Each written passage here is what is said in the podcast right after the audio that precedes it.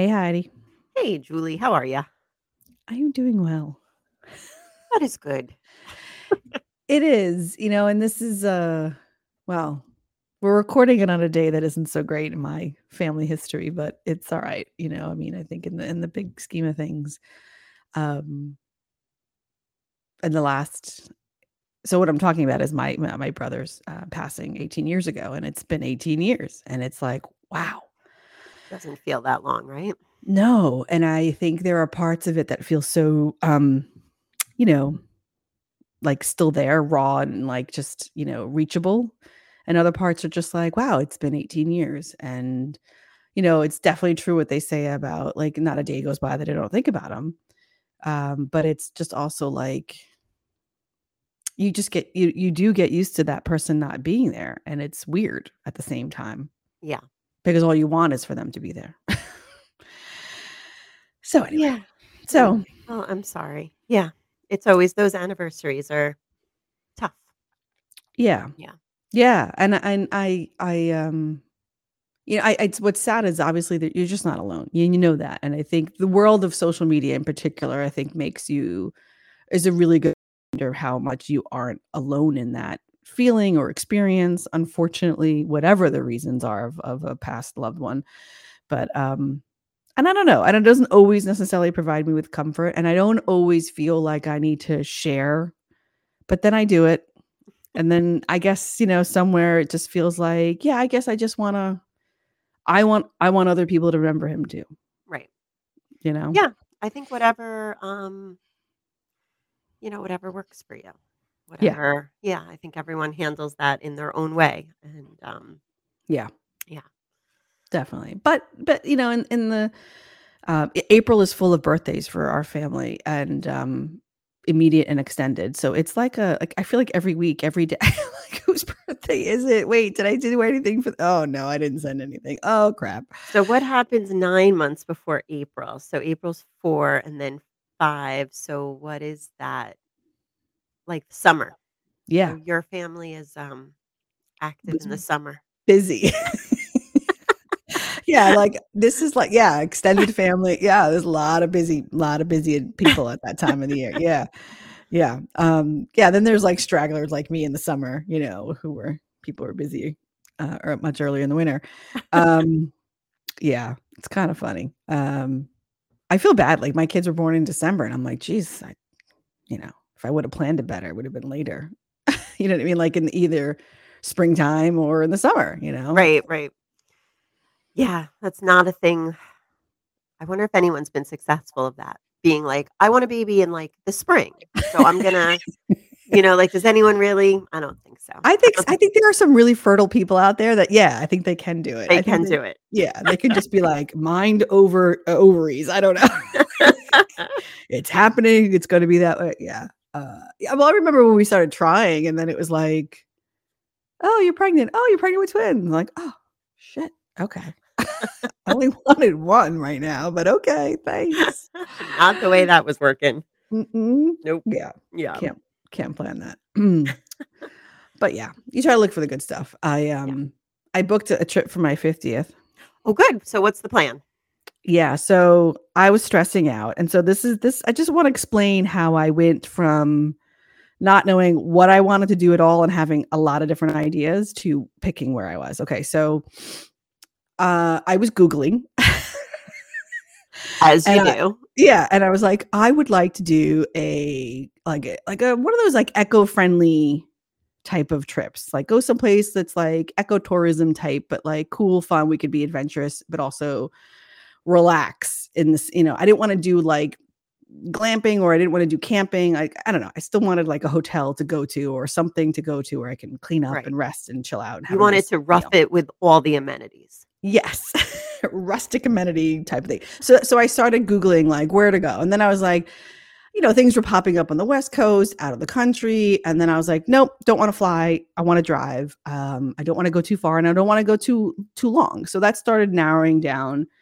My don'ts were very clear. So I was like, okay, keep going. And then I came across, so I wanted to go, like, I started getting stuff for like British Columbia, Vancouver. I was like, cool, not now. So I was like, cool, but what about the other side? So I'm like, let me go back to the East Coast. So I ended up looking on this website for Nova Scotia. I love Nova Scotia. And that's where we're going. Have you been there? No, never. Okay. Yep. Never. So we loved it. It was great. Oh, wow. That's cool. Good. I would love to hear about it. So we booked a, like an Echo type hotel in the middle of Nova Scotia. It's in the woods, whatever. And it's like, it's for adults. It's not like you really don't bring your children or young family, whatever, which is kind of cool. And it's not that many rooms. It's kind of cabin-y, very rustic. But they have like, you know, and like a, you know, 5-star chef, whatever, you know, it's like all this nice experience. Good. You know, they bring in wine and all this stuff. So you pay for all of your, you know, prepay for everything. Meals and all that stuff. And so we're going to stay for 3 nights. We're going to drive up to Maine, take the ferry. Oh, fun. Over. Okay. And it's like it's super expensive, but I'm like, actually, when I worked it all out, it was like if I was flying. So it's like a luxury yacht thing or whatever, ferry service that you could take your car. So we'll take the car. It's like 3 hours. And then we'll drive 45 minutes to this, this hotel. And spend 3 nights, and we can kayak, we can hike, we'll do some stargazing, educational stuff, and then we'll have like nice dinners and wine and sit in a hot tub or, you know, whatever, and just relax in the woods and under the stars and not be distracted. Awesome. So yeah. You're not going to be so much in the city of Nova Scotia. No, we're not going to Halifax or anything like that. We're going. That's what I meant. Yeah. Yep. That one. Yep. I know. Just because it's fresh, it's just top of mind. So I looked at we looked at all that because we were thinking of flying in there. Mm-hmm. And then we were like, oh, you know, last time we went to California, we had some trouble with the car, like getting a car rental. We got it, but like, I don't know if it's any better. And I don't know if it will be any better in summer. Right. So we were just like, we'd rather just drive. And that way, on the way home, we're thinking of, since we're going to be in Bar Harbor, Maine, like going and spending one night at least there and trying to do some hiking at Acadia, since we've always wanted to do that. But if not, we could just hang out, you know, just rest and chill and then take the long, you know, 5-6 hour drive home. So that's like, I'm wrapping it around. Really great. Yeah. I'm happy. I'm excited about it. I felt good. And we pulled the trigger immediately. Once we figured everything out, we're like, we're done. We're doing it. Let's go. Do it. That's the way to do it. Sometimes just book it, get it done. Oh, good. That's exciting. Yeah. Oh, good. Yeah. I can't wait to hear all about it. Yeah. But props to the tourism websites for these places, because that's what turned me on and helped me find the hotel. Like it just was like suggested itineraries. I just, you know, suggested places to go, package deals. And I was like, I'm not one to click on those things, but I did. And I was like, oh no, I like everything about this. Nice. Like, that's it. Yeah. Do you remember? So like we've used Google to plan all of our trips for years, right? Remember what you used to do? You'd like go to the library, you'd get a book about what was there. Right. Yeah. Like you never saw anything that you were going to. You just kind of called up and booked it. What was that? That guy, Steve, whatever. What was his name?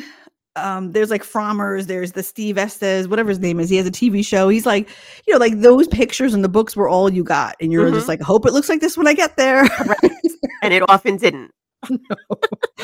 Right. And I remember circling restaurants, like you couldn't really make reservations in advance and like you'd have a book and like a map. Yeah. And you'd have to ask the front desk, like, how do you get there? Yeah. Travel has become much easier to plan for sure. Yeah. Like I used to travel for work a lot. Thankfully the concierges at the hotels would have the street maps still. Mm-hmm. And I'd be like, cool, I want that. I know I have my phone, but sometimes I need the visual of the whole space, in which I'm not bringing my iPad with me or a computer to walk outside with. So I'm like, you know, it's like that episode of Friends when Joey went to London and he stepped into the map. Yeah. Like, I want to do that. Yeah. And maps are nice sometimes. Like sometimes you want to lay it on the counter and just really be like, oh, this is, you know, oh, this is close by. Right. I'll swing by here first. Yeah. Sometimes a map visual really makes a difference. Makes a difference. Yeah. Sure. Yeah. It just puts it in your head. So yeah. So wait, so now when did you, I feel like I knew you went there, but I don't remember specifics. So when did you go? When did you do? Yeah. I'm trying to think because we've done Canada quite a few times, but I think Halifax was on a cruise because we like a cruise to Canada, not so much south. We like they're quieter. They're nice. Yeah. So we got off at I think we've been there twice. Mm-hmm. And that's a great city. Like, you get right off at that port, but then One time we were there and there was a buskers parade, carnival, fair, I guess. So it was like all of these, booth after booth of like craft and those types of things. But then also a lot of street performers. Oh, cool. So that was really neat. They actually had a school for street performing and like tumbling and juggling, and Max signed up for that. So he was there for a couple hours. He was happy as a clam. Norm and I hung out.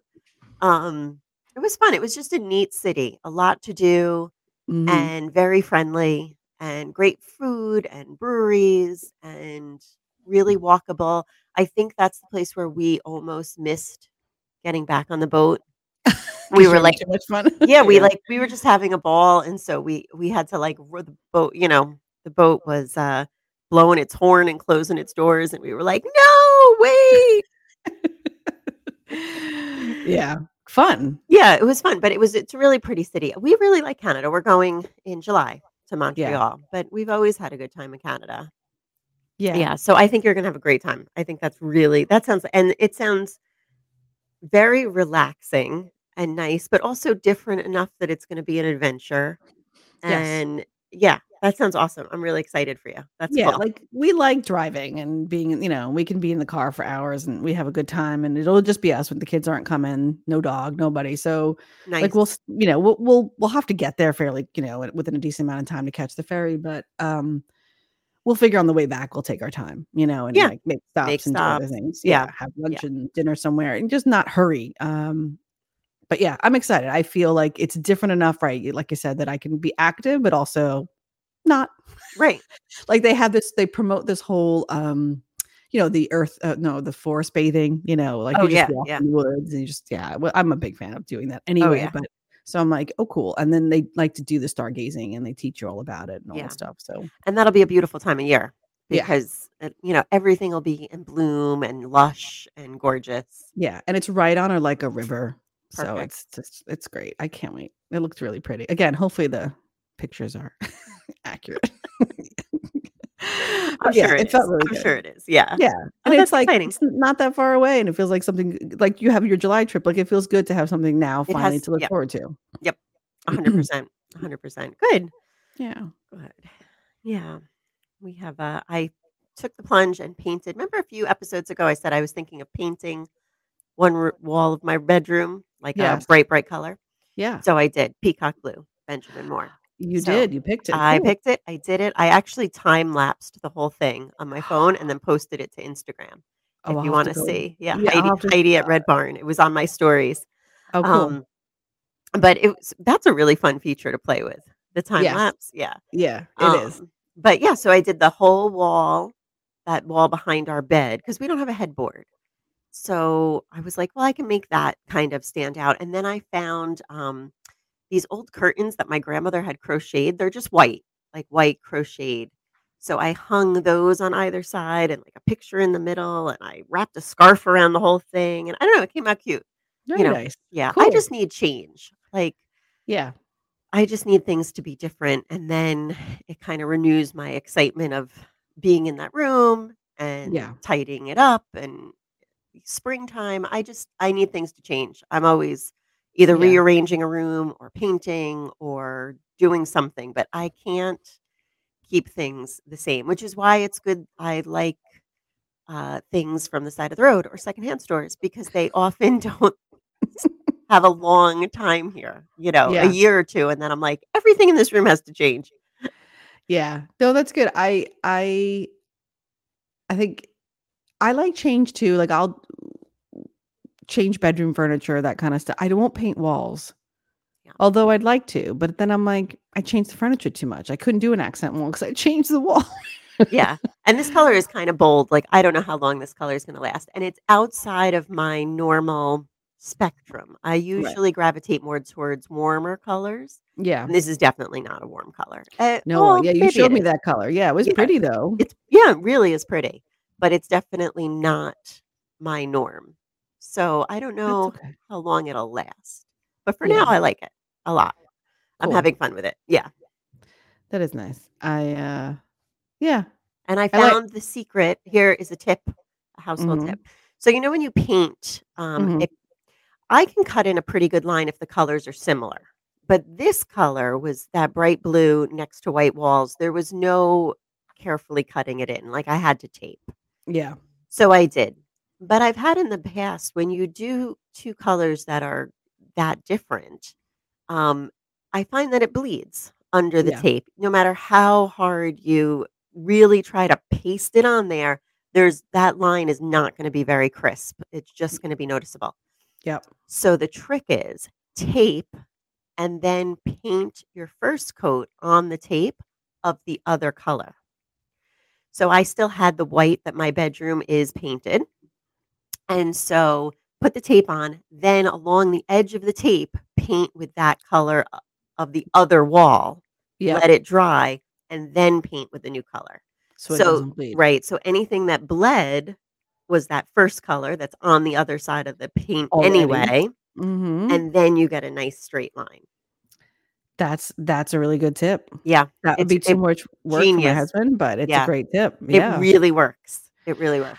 I've tried those, like using the tool that they use when you put spackle on. Yeah. They have like a bigger version of that. I've used that to cut the corners and stuff. Because taping drives me nuts. I hate it's taping. The worst. Yeah. But when you have such a different color contrast. Yeah. No, it's hard. You can really tell.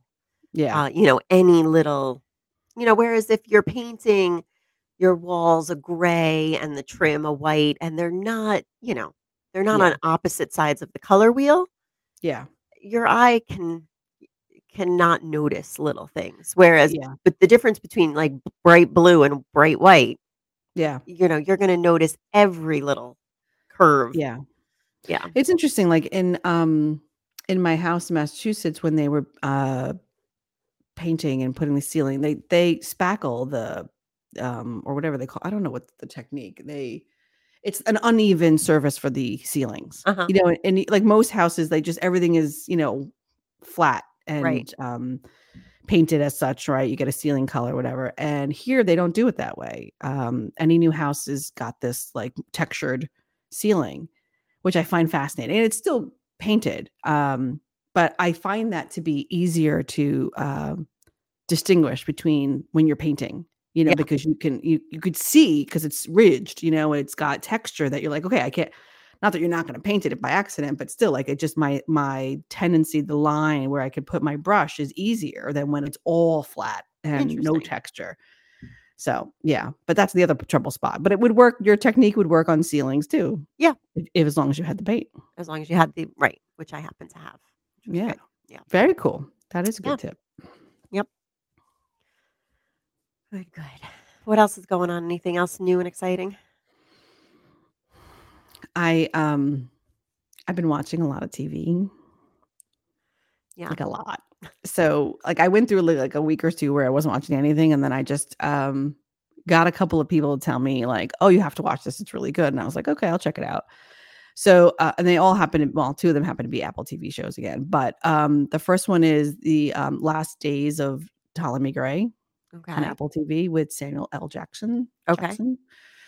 It is so good. Yeah, he plays an older man who is going through dementia, and without giving too much away, has a moment of time where his, memories come back, and all this stuff happens. It doesn't last long, but all this stuff happens. So it's a mix between like a little bit of a mystery. It's sad, of course, because it's that, very sort of long goodbye part of the story that, when you are losing your memory and the people around you and caring for you. But I was blown away by his performance. If he doesn't get, I guess, an Emmy, it would be a shame, because it was it was just so good. It was just so good. But I cried, I laughed, I enjoyed it. The ending was great. It was interesting. It's based on a book. Is it a movie or a series? It's a series. It's only 6 episodes, limited series. So he didn't want to make it a movie because he felt it needed to be. I always look up these shows afterwards and be like, what happened here? Like, took 10 years to make, and they changed some of the things in it. But you know, he was pretty passionate about it. And he said it was one of the most exhausting, you know, sort of roles he's played, I think, and like really put it all out there. Like, it, and it shows. Like, he is just, it goes back. There's moments where it goes back to his childhood and tells an incredible story of his childhood, and then coming, you know, forward to where he is today with his family and the people that he meets and who helps take care of him. And we loved it so much. I was like, wow. And I wasn't, you know, it's one of those things, like I skipped by it a couple of times, like, I don't want to watch that. What's that about? And then totally was like, I'm not doing that again, because that was really good. So highly recommend that, Ptolemy Grey. And then the other Apple TV show that we're sort of now hooked on, and I think it's like 3 or 4 episodes in, called Slow Horses. Okay. That I've heard of. Yeah. Yeah. I don't know what it was about. Yeah. So it's basically, yes, it's a spy show with the British MI5. Okay. And like Catherine, what's her name? Catherine Scott, or I'm totally blanking on her. She's got like 3 names. Kristen Scott or something like that, whatever. Anyway, she's like a main actress. It's really good acting, really fun. Gary Oldman is hysterical in it. He's Kristen Thomas Scott, that's it. So she's in it, and there's a couple of unknowns and a couple of people that I recognize from other shows and things that they're coming up, but it's funny, interesting. There's a spy component to it, so it's a week to week, and it's, you know, it's based in England, so it's all just sort of that stuff. I don't know, it's really, really good. Like, we've definitely gotten into it. It's like good storytelling so far, and Gary Oldman does he like farts a lot in the show. And it's hysterical. You're just like, what is going on in the middle of this? And he's just, did they write that in, or do you think he just has like gastrointestinal problems and they were like, we're going to have to make this part of the show, Gary? Almost. I mean, I don't know, because I mean, clearly, I mean, if it's really him farting, it's an amazing farts that he does, but it's so like and they talk about it in the show as he's farting, and like he makes comments about it. So it's become a character as far as I'm concerned, because he's always either talking about farting or about to fart, or he's got one on deck, or it's just really random. But like, some of them are just wow. Really? Yeah, they're great. Now I need to watch it, because I'm intrigued how you incorporate farting into part of your plot and executing. Like, that's yeah. He used it as that. He says it's a weapon. He's like, I gotta go unless you want me to unload right here. And people are like, what is going on? And you know, having like, by the time he says that to a few people, he's already done it a few times elsewhere, that you're like, oh yeah, no, it's probably terrible. Like, you definitely want to believe him and get out of the car or whatever, get out of that room. But yeah, it's good. He's and I mean, the plot is really interesting. They're basically, he runs like the misfits of the MI5. So the guys who don't, or the guys and girls who don't, or guys and gals or whatever, who don't do well in their training. And okay. So they're kind of slow horses. Is that? Yep. Yes. It's called Slough House. Like, that's where they go to kind of like either quit or they just wait their time out, and they don't really do anything. And they're hoping that they leave, because they're just like, you're not the best of the best, so we don't really want you. Gotcha. It's like the rubber room for teachers. Is that a thing? Like, yes, exactly. So it's just, and so yeah, the slow horses is kind of a phrase out of like that Slough House, and like, yeah, they're not really useful, but it's really good. And there's, again, the lead character guy is really good. Like, it's good. I've enjoyed it so far, and I think it's touching on some interesting topics that, you know, I think are rarely still prevalent, right, in Britain and in the UK, whatever, and in America in general, just about immigrants. And okay, good. That's good, because I need something that Norm and I can watch together. We're not even immigrants, people. I'm sorry. Like, just, you know, like how people are divided against, you know, the very conservative right over like people and, you know, different colors of people coming in and infiltrating your lands and feeling like they're not, what do you call it? Entitled to live here, you know what I mean? Like, yeah. Like the famous thing, like, go back to your home country, and they're like, I was born here. right Like, what are you talking about? So it kind of touches on some of those things, themes and stuff. It's interesting. Yeah That sounds really good. That might be our next because I started watching Life and Beth, oh yes, about based on what you said, and I love it. I'm totally down. Yeah, Norm watched half of one episode, he's out, but but he's on his schedule is nights this week, so he's working like overnights, so it's perfect. Because I'm alone, I go to bed, and I can watch it. So I'm in. So I'm like halfway through, Yeah, with it that. Took a couple episodes to take. I wasn't enamored right away, but I liked it. Yeah, the first episode was definitely slow and sort of, but I stuck with it, and now I'm in it. When the character, what's that kid's name? You know who I'm talking about, the kid who works on the farm, the winery guy. That John is it John? I think it's John. John Sarah. Yeah. Oh yeah, yeah. Chris or whatever his name is, Sarah. Yeah, the Sarah kid. Yeah. Yeah. His character just cracks me up. I just, he's hysterical, where he's just like deadpan all the time, but ridiculous. And so I'm really, and the sister, her sister cracks me. Anne, I love how she just hangs up the phone. I want to do that. Me too. There's like no nicety. She's just done with the conversation, hangs up. Just think of how much time you would save if you could just bye. Yeah. Yes, I feel like the first few times I was like, what is going on? Like, why does she keep doing? Is something wrong? Like, I don't understand what's wrong with her. And then it was like, no, this is Michael Cera. That's his name. Yes. Yeah. Yeah. Yeah. Agreed. So good. So I'm into that. So I will finish that while Norm finishes his run of nights, and then maybe we'll try Slow Horses. Yeah, I think Norman like that. I mean, Keith certainly definitely. I mean, he watches pretty much. We've just committed to watching everything, even if it's like one of us only likes it, you know. So we're pretty much trying to watch everything together. But yeah, we don't. Yeah, we talked about this. Yeah, I have no patience for things I'm not 100% into. I'm out. Yeah, like I won't watch Jackass, like the new one that came out. I won't watch that with my kid. Like I'm not interested in that. So like there's definitely departures, but yeah, there's a lot that I just won't watch of his. He did watch Bridgerton with me. We did finish that this week. Oh, you finally? Yeah, you didn't do what I did.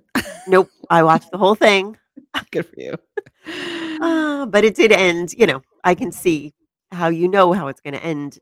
In the first episode, get on with it. Yeah, that's why I couldn't watch it. I was like, the other one just kept me suspenseful in a way that, you know, I wanted them to get together, and then they got together, but it was still like they were having trouble. So I don't know.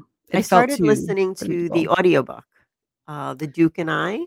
Oh, yeah, and it's so far I'm not that far into it, but it's different than I didn't realize how far the casting was from what was written in the book. Like all of that diversity, I didn't realize was not part of the book. For some reason, I just assumed since it was such an integral part of the show that it must be in the book too, but it doesn't seem to be. Huh.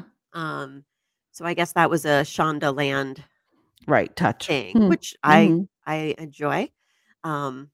But yeah, the book is, I'm hoping the book is a little more racy than where the show is like a lot of near miss touches and like glances across the room. Yeah. I'm like, can we just get on with it, please?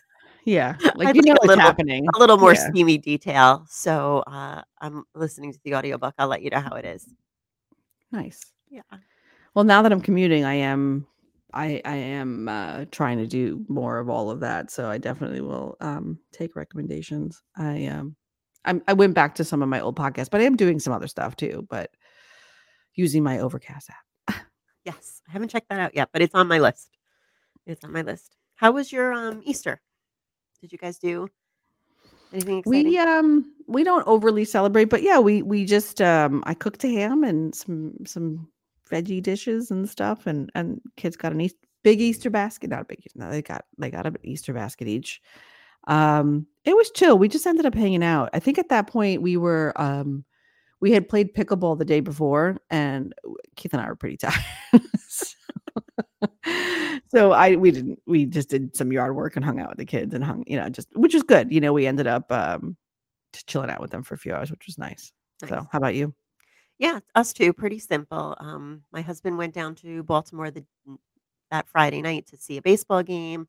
So Saturday, he came home late Saturday. So he had seen our older son who wasn't up for Easter. And he actually got them Easter baskets. Remember, I had said I was doing nothing. Yeah! So I guess I hadn't said anything to him. He stopped and got our son and his girlfriend's Easter baskets, gave it to them. And then my son he texted me and was like, nice touch on the Easter baskets. And I was like, you're welcome. Yeah, damn straight take credit. Totally took full credit. Yep. And so then I felt bad, so I went and got Max a Easter bunny and some other candy. Yeah. And so everyone did get a little something. But yeah, I spent most of the day out in my garden and I cooked. We only had, my mom came over and another family friend who is really good at smoking ham. So I got the ham, but I dropped it off at his house and he smoked it. And I made lasagna and a zucchini dish with, it's like shredded zucchini with eggs, kind of like made into a batter. And you put that in a pan and then a layer of smoked mozzarella and prosciutto and then more of the zucchini stuff and bake it. That was really good. And I made a sourdough bread and I made a lemon tart and I picked fresh flowers for the table. So it was very nice. It was nice to kind of do up the table and feel a little springy. Yeah. I got dressed out of yoga pants. I put on pants with a button. I mean, this was big time. Ooh, yeah. Yeah, no, I hear you. My commute, I'm in the office 2 days a week now. I'm like, oh, this is a big deal. Like, I've got to figure out what I'm wearing and it's got to fit. And yeah, so it's, you know, not going as well as I'd like it to go. But thankfully it's not suits, which I would not fit into anyway right now. But, and I'm getting rid of all my old suits because I haven't worn them in probably 4 or 5 years now. Right. I think it's time to say goodbye. Yeah. Yep. Move on. Things have changed. Things have changed. Mostly my waistline. Yeah. Yeah. Yeah. And I went and bought like Patagonia had a sale recently. Oh, that's such a great. Anything they make lasts forever. And it always looks good. I find things that are high end like that, they don't like they don't stain. No, they don't. Like it's just a better quality. Yep. So that was part of the reason I bought some stuff because when I saw that they were having a winter sale, so I went and bought a couple of pullovers. And two was for that reason. Just one, I read the book that he wrote, the founder, but also, and I believe in his philosophy of all of that. Right? It's like better made, better quality. They get, you know, they will take their stuff back. You can trade it in, whatever, you know, they have a whole, like, if you're done with it, you can sell it. Like, they have a whole thing for it. I just like their whole sustainability approach, everything that they do, their philosophy on the environment and the way they make stuff. Yeah. So I was like, I'm going to just get a couple of, you know, but I'm like, here I am. Like, it's not yet quite spring here, but I'm like, you know, I wore it already because it was just like nice and cozy and warm. I'm like, okay, I'm not ready to let go, but I'm like, no, I need to get out of it. This is the part of the problem. It's hiding everything. And I need to let it go so I can. I know. I really like those winter clothes. Mm-hmm. It's going to be hard. I'm keeping an eye on a sweater from L.L. Bean. That's like it's a wool, kind of like those fisherman knit sweaters, but it has like a cowl neck. Ooh. So pretty. I want to get one in like their oatmeal-y color and a navy blue. I want to get two of them. I love their colors. Yeah. So I'm really hoping they go on sale as the season comes to an end. They haven't yet. Yeah. Yeah. No, I agree. I think it's worth, you know, if you can do it, it's worth buying a couple of good pieces. Like you know, again, I will be going through my closet soon and getting rid of stuff. And there'll be a lot of stuff that, I mean, just chintzy stuff. And I'm like, what did I my husband's, you know, Keith's interested in refreshing his wardrobe. He doesn't often do it, but he's like, I'm wearing the same stuff. And not that he's like going into an office right now, but like, you know, he just, you know, just to have a couple of different variety of pieces, good quality stuff. And I told him, like, stop buying your stuff at Target. I'm sorry. I know that's not, I mean, not everyone can not buy at Target. I get that, or Walmart. Whatever. And granted, I've gotten stuff from there. I have stuff from there in my closet, but if you could afford to go up a little bit and spend it on good quality stuff, again, we don't need to have months and months worth of outfits. Yeah, I agree. I think that Walmart or Target are great for filler pieces, for, you know, layering stuff. Yeah, absolutely. Anything I'm going to wear in the garden. I mean, I definitely have things from both of those places that I wear the heck out of, t-shirts, you know. Yeah. But it is so true that if you buy you know, things that I have from, and I usually find them at secondhand stores, but L.L. Bean or Patagonia or even old Gap stuff. Like, I have some old, like, original Gap t-shirts that have got to be 20 years old. and they're still in great shape. Like they just get softer and better. Yeah.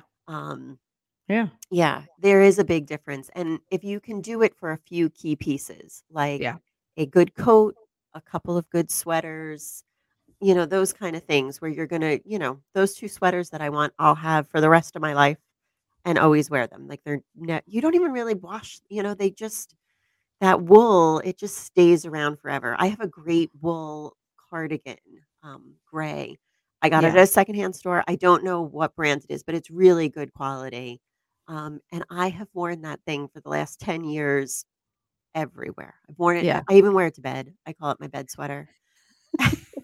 Right. They don't seem to smell really, or they don't hold the smell for long if they are smelly. Yeah. It just is. It's always there for me. That sweater is always there for me. Yeah. Well, the other thing to your point about buying too, like I've definitely gotten to the point where, if I really like something, I'm getting two. And sometimes even three, you know, just like different colors. Because why? Yeah. Why think about it? Why do I have this? Why do I need this much variety and then stuff that doesn't quite fit right or look right or, you know, And shoes. I used to buy, you know, all kinds of fun little slip-on things from wherever, Target, you know, $12. Not anymore. Nope. None of those. I can't have any of those. I need very substantial footwear. Well, yeah, me too. You know, like but it's true. Like I can't, when I wake up in the morning, I put on shoes pretty much. I mean, I have a good pair of slippers that have a, you know, good sole. Then I go right to either sneakers or my work boots. Yeah. Or barefoot, but I cannot any longer deal with that cheap, you know, $20 pair of slides from a Target that make your big toe fall asleep at some point. Yeah. Just can't do it. I just, nope, not doing it. No, no, same. I definitely, I need supportive footwear. Clearly, I don't need to cover that topic any more than we have, but agreed. I think again, and the same thing, couple of good. Right. I used to have so many pairs of shoes. Yeah. Now I really don't. I've kept a few of them, you know, if we have to go to I have some, but for the most part, I wear the same, like 4 pairs of shoes year round. They're great. Mm-hmm. Yeah. It's good. I like the wedge dressy shoes. And I have a few of those that I really like right now. And, black and brown. And they're just like, I wear them with a lot of stuff and they're super comfortable and I don't have to worry. And they give me height because I, you know, like the wedge. I'm short. So it's all good. It's all good. These are important things. Yes. But you know what the trick with all of this, I think when you're intentionally trying to not waste your money and not just keep buying things that you're going to end up throwing out or whatever you're going to do with it, sell it, whatever, donate it, is being a little bit intentional and planning. Mm-hmm.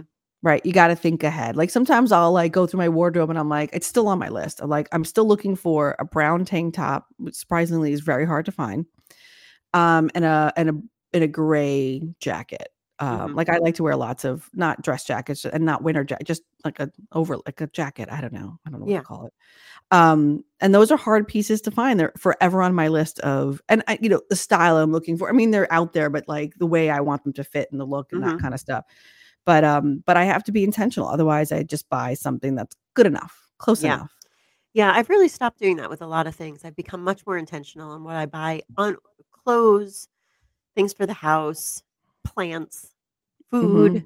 I've just become, our grocery list too is like pared way down. I buy so few items, but I can stock up on them. It's like things I know we're going to go through, things we always grab, things, you know, my pantry is full of not a ton of stuff, but a lot of the things we use all the time and things I can make, you know, 10 meals from each one of those ingredients.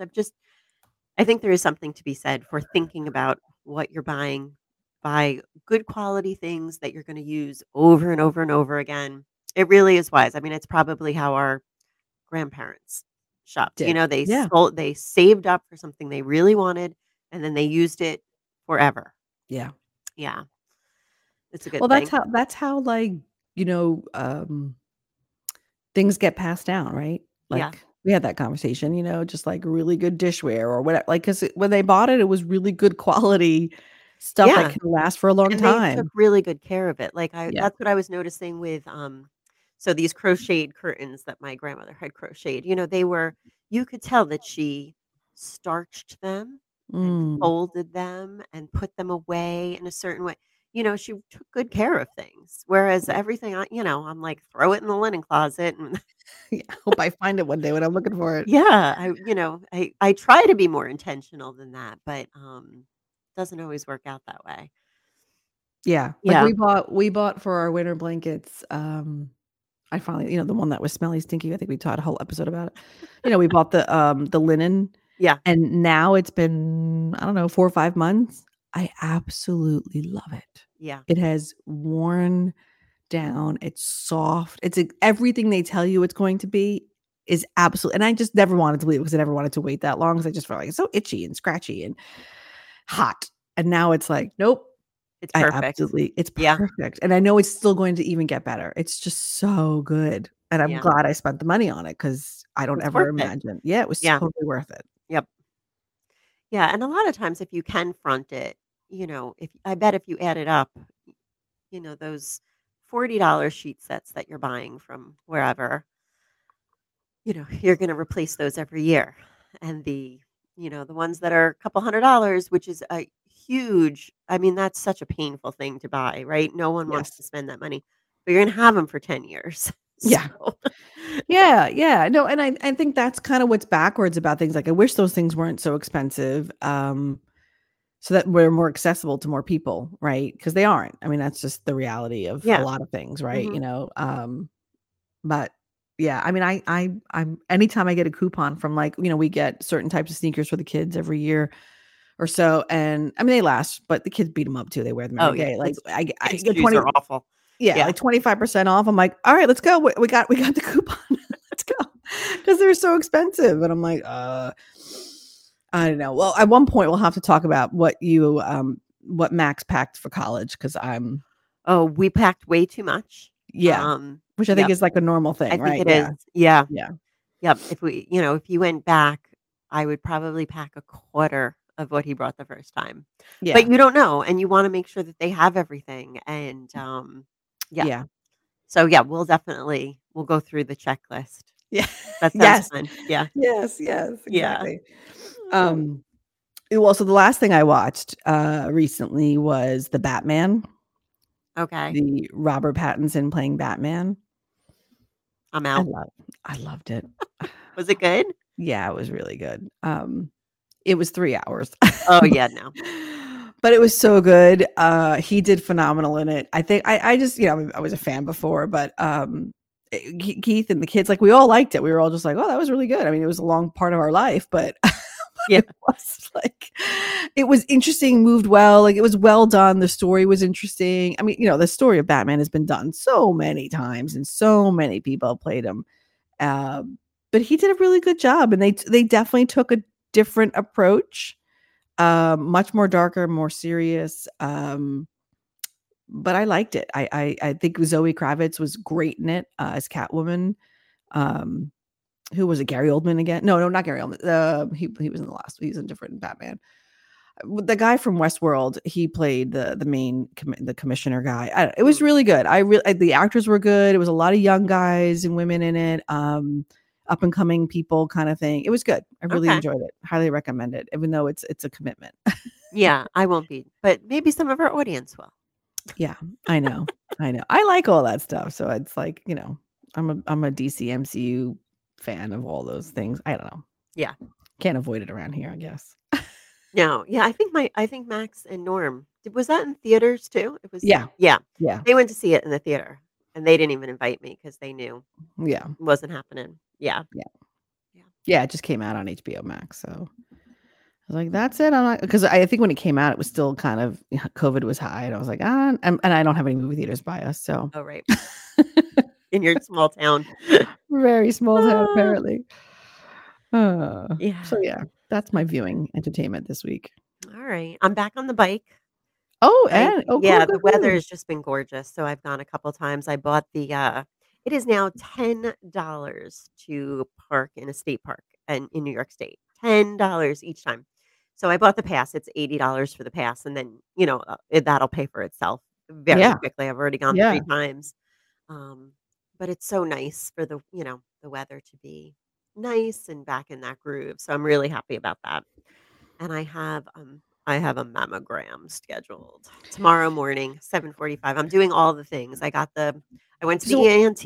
Yeah, well, yeah. Well, you're okay. I mean, if you want to talk about it, you don't have to. Yeah, no, I am. So, right, I went to the ENT because I was having, I thought, just allergies. And then he's, you know, I have this polyp that we've known about, but because it's only on one side, he said, that's kind of concerning. So he sent me for a CAT scan, which I was expecting. I don't know if I've ever had a CAT scan. I think I've had an MRI.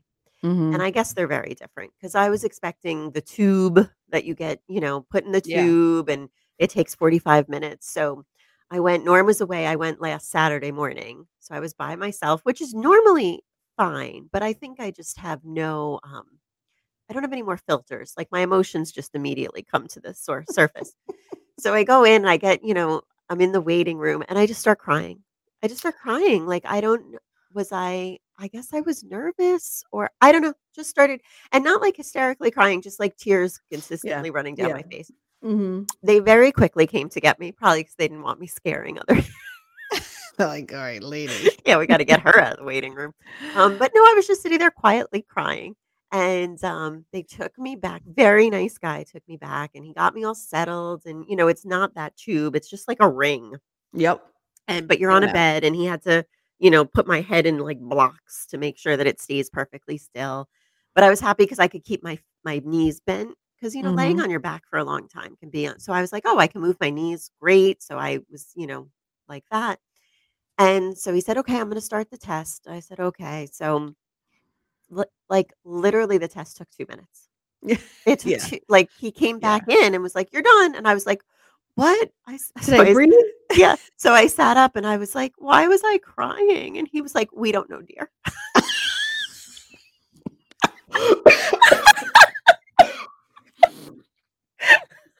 Hysterical. Yeah. I was like, oh, yeah. That's not the kind of doctor facility we are. Just like, we had no idea why you were crying, but, you know. Here's a referral.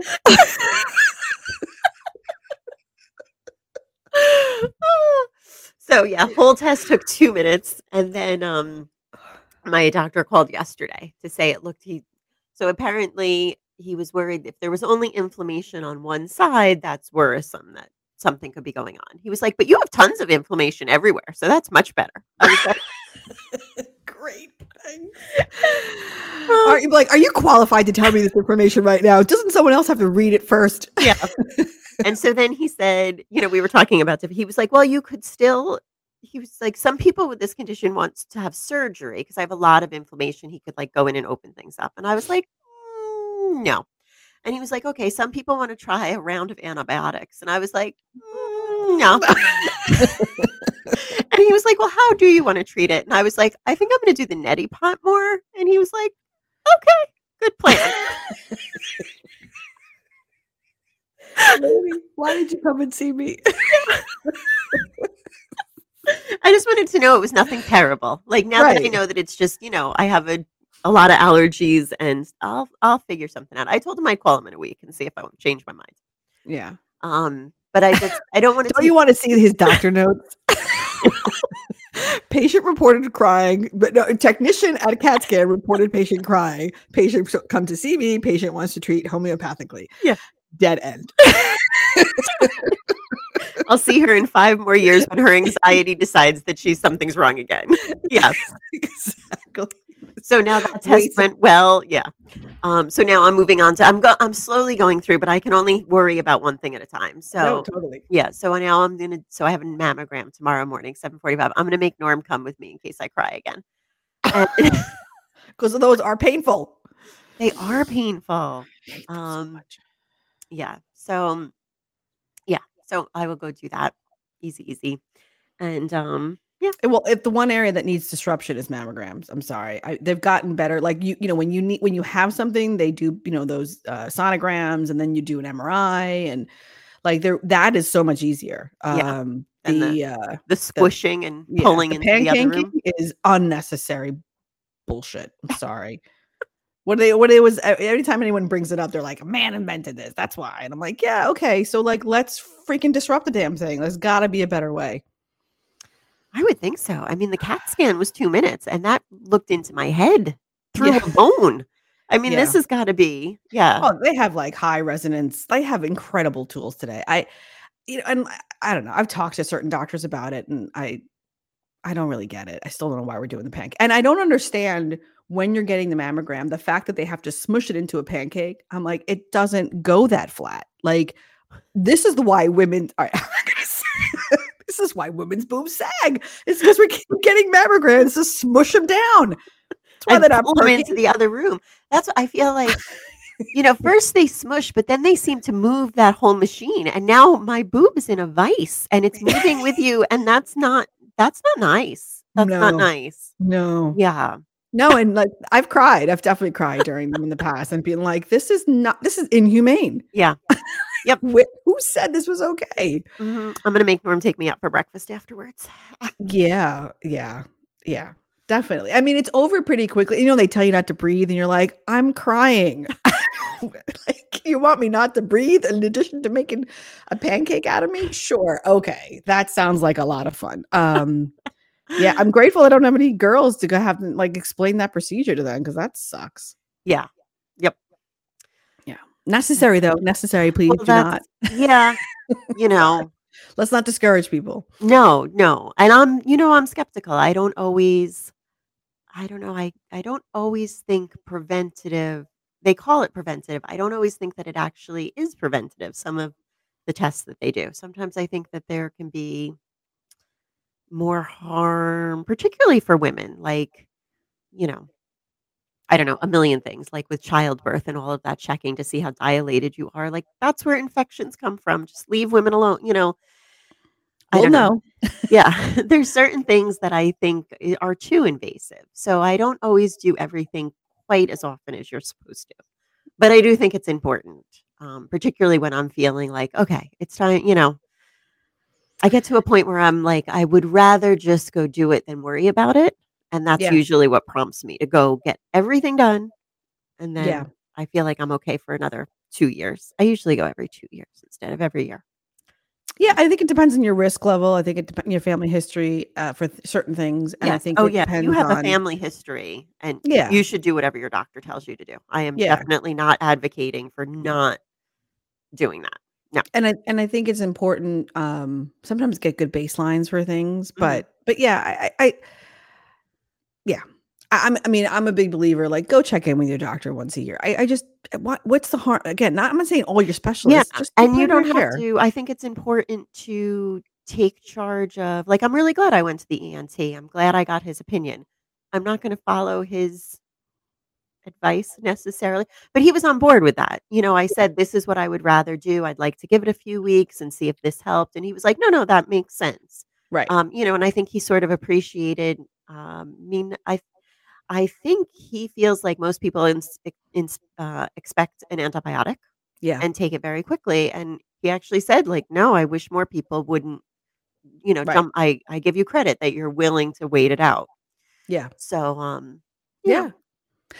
think you have to listen to your body too and figure out what's best for you. I mean, we know the downfalls of too much antibiotics in general. So I think you gotta, while people are looking for quick fixes, right. At the same time, you gotta do what's best for your body and you. And I think you are the best person to know, as long as you're not relying on Google and, you know, hearsay from your friends of like, this was worked for me. Like, that's great. It may not work for me. So I don't want, like, I know I grew up in an environment where we would, you know, family members would share medicine, right? Like antibiotics.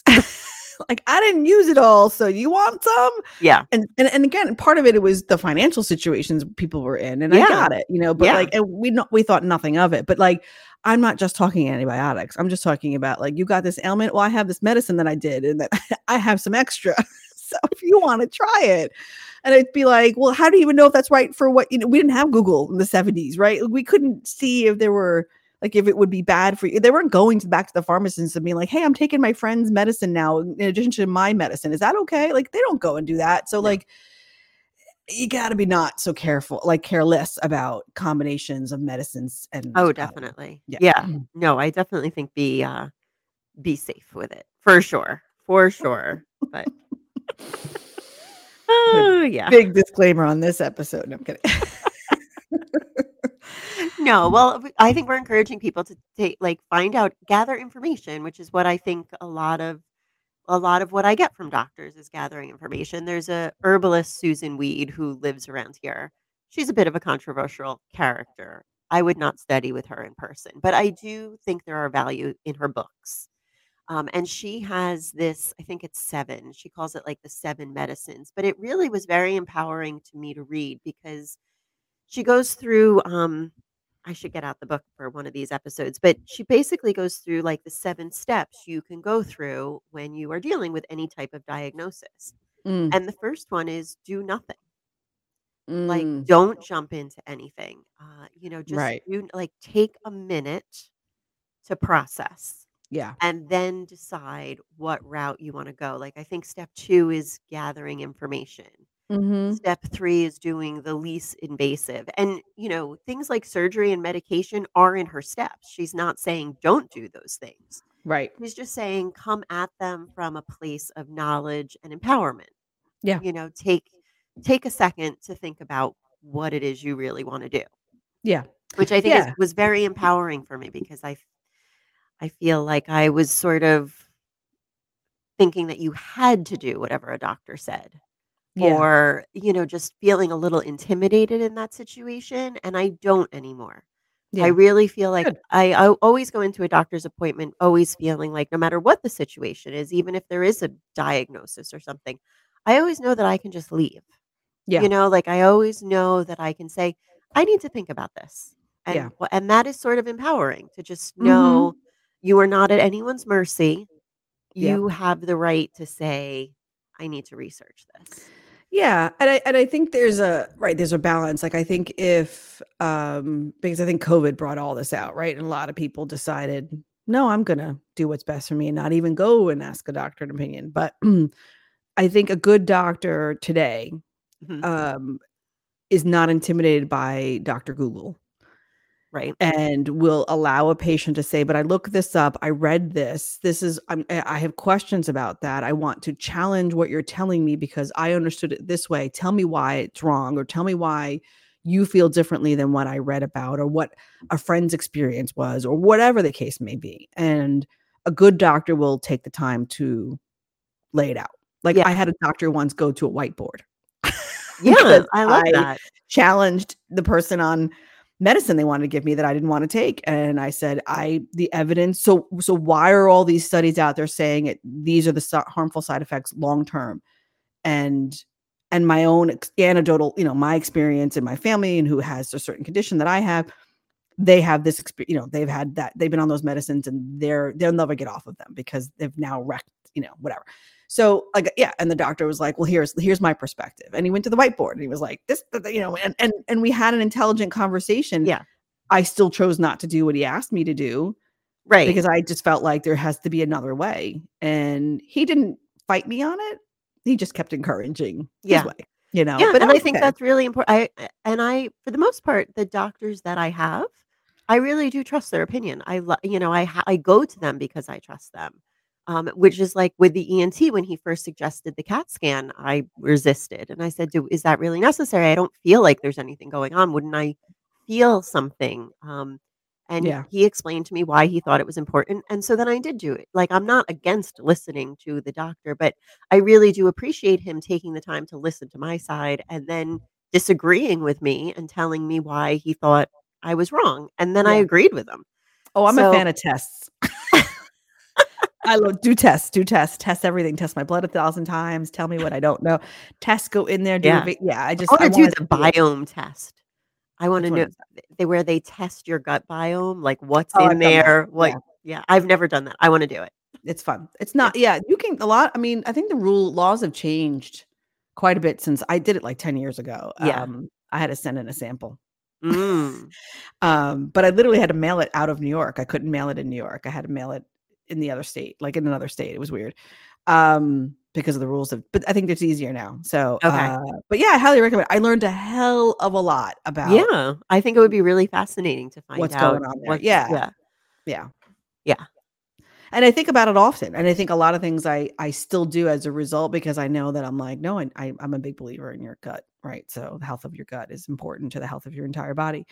And that's partially why I did it, because I was definitely not feeling great. And I was like, there's something, and things were definitely off. And yeah, I think we underestimate that. And I think science has known about this for a long time, but the healthcare practicing community hasn't quite gotten there yet.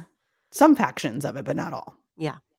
Yeah. I think we have a ways to go, but I feel like for the most part, the doctors I work with, I'm lucky that they usually don't completely poo-poo when I say, when they say, I'd like you to be on an antibiotic, and I say, I'm going to try this first. I feel like they listen to me.